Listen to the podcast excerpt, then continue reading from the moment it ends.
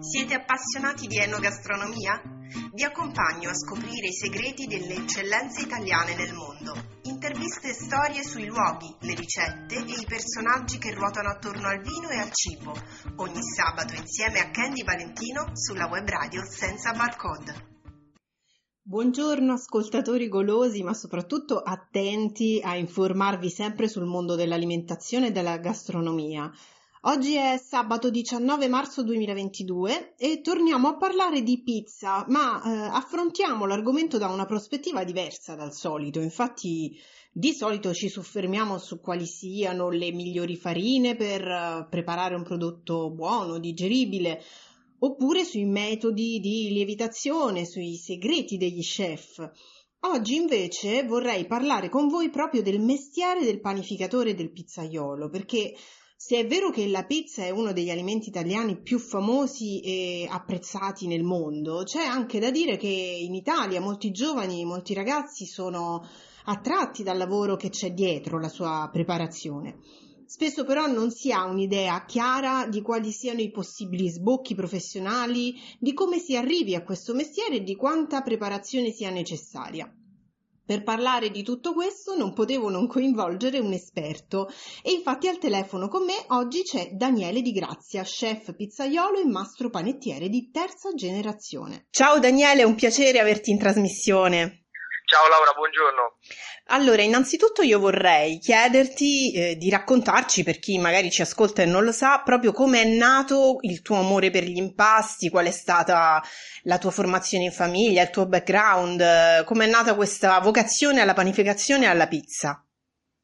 E allora, guarda, eh, tutto parte da, diciamo, dalla mia famiglia. Io sono la terza generazione di una famiglia di panettieri quindi da mio nonno, mio padre, ho moltissimi zii, avendo mio padre nove fratelli, quindi lavoriamo nel, tutti nel forno di famiglia.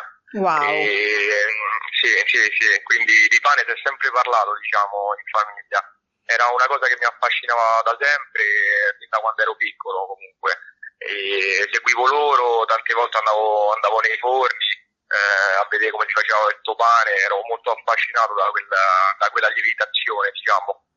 C'è stato, e... in particolare c'è stato qualcuno nella tua famiglia che ti ha proprio instradato su questo? Su sì, uno, uno, zio, uno zio in particolare, poi all'età di 16-17 anni mi ha portato con lui, cominciando a vedere com'era il mondo della pianificazione. Solo che stando con loro, diciamo qualche anno, ho capito che non, non era quello il mio modo di panificare perché era un modo di panificare troppo veloce, troppo svetto, la grande industria con gli aveti di birra aveva modificato tutto e io già facevo, facevo degli esperimenti, diciamo, facevo fermentare cose all'interno de, de, del forno, diciamo. Bellissimo, quindi, quindi hai preso cosa... subito una strada diversa. sì, sì, sì, guarda, ti racconto un aneddoto, per esempio sul pane sciavo, no? Eh, io mi, tenevo sempre un pezzo di, di, pasta, tra virgolette, da parte, no? Perché vedevo che questa pasta anche dopo giorni lievitava, aveva sapori diversi, da, eh, odori e sapori diversi da un impasto normale. E quindi giocavo con questa pasta acida, diciamo. Ovviamente ancora non avevo scoperto il lievito naturale, però non lo so, mi affascinava questa lievitazione di più giorni con più ore e non una cosa molto veloce e sbrigativa con il lievito di birra. Chiaro, chiaro, bene. E ecco, mh, appena ventenne o giù di lì tu hai cominciato in realtà a lavorare come pasticcere e poi hai conosciuto, e poi hai conosciuto Franco Palermo, quindi un artista degli evitati. Cosa ti ha portato quell'incontro?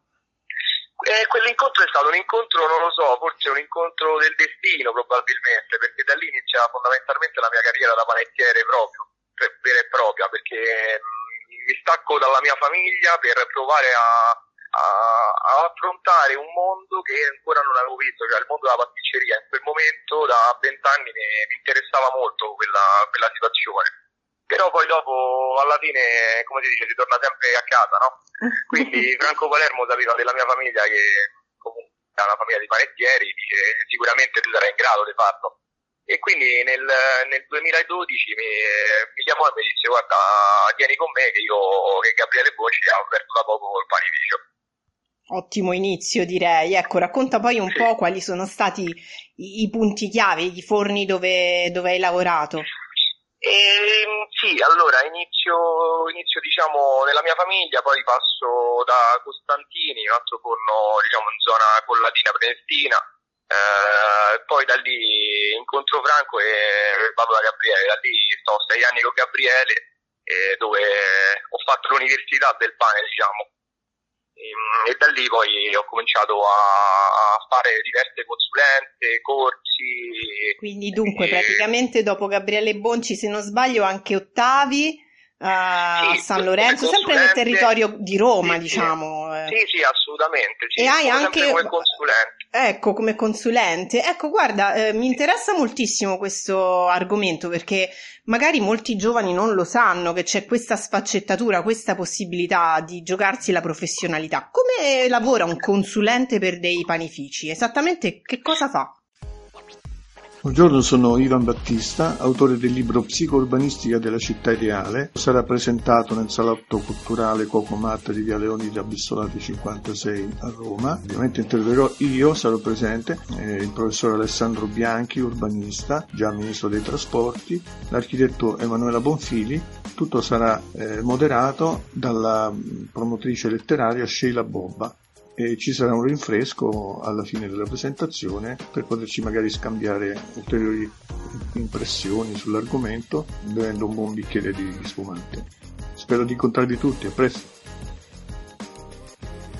Allora, dipende, dipende dall'azienda, ovvero io mi presento, eh, comincio a capire che tipologia di prodotti vogliono fare, qual è il cambiamento che vogliono adottare, eh, ovviamente mi, devo anche capire che persone lavorano all'interno del, de quest, di queste nuove aziende, qualcuno più portato per gli avio naturale, qualcuno che comunque è in grado già di panificare. In quel momento comincia la start-up, quindi eh, vedo il locale, cerco di sistemargli il locale in base alle loro esigenze, quindi magari cerco di sistemargli forni, pastatrici, macchinari, in modo da lavorare molto più comodi, molto, molto meglio, diciamo e da lì poi dopo comunque solitamente faccio anche dei corsi all'interno delle aziende, giusto per andare tutti sulla stessa linea. Daniele, tu l'anno scorso hai anche vinto le due pagnotte, che sarebbe il premio della guida Pani e Panettieri d'Italia mm, che dà il Gambero Rosso, appunto attribuito alle eccellenze del settore. Eh, dici cosa ha rappresentato per te questo riconoscimento? Guarda, è stata una, una soddisfazione per me è stata veramente una soddisfazione grande perché iniziando un percorso così, da, così piccolo, diciamo, di età, arrivare comunque a nemmeno 30 anni, vincere un premio del genere, eh, sono stato molto contento, vuol dire che quello che ho fatto nel tempo probabilmente ha, ha creato interesse.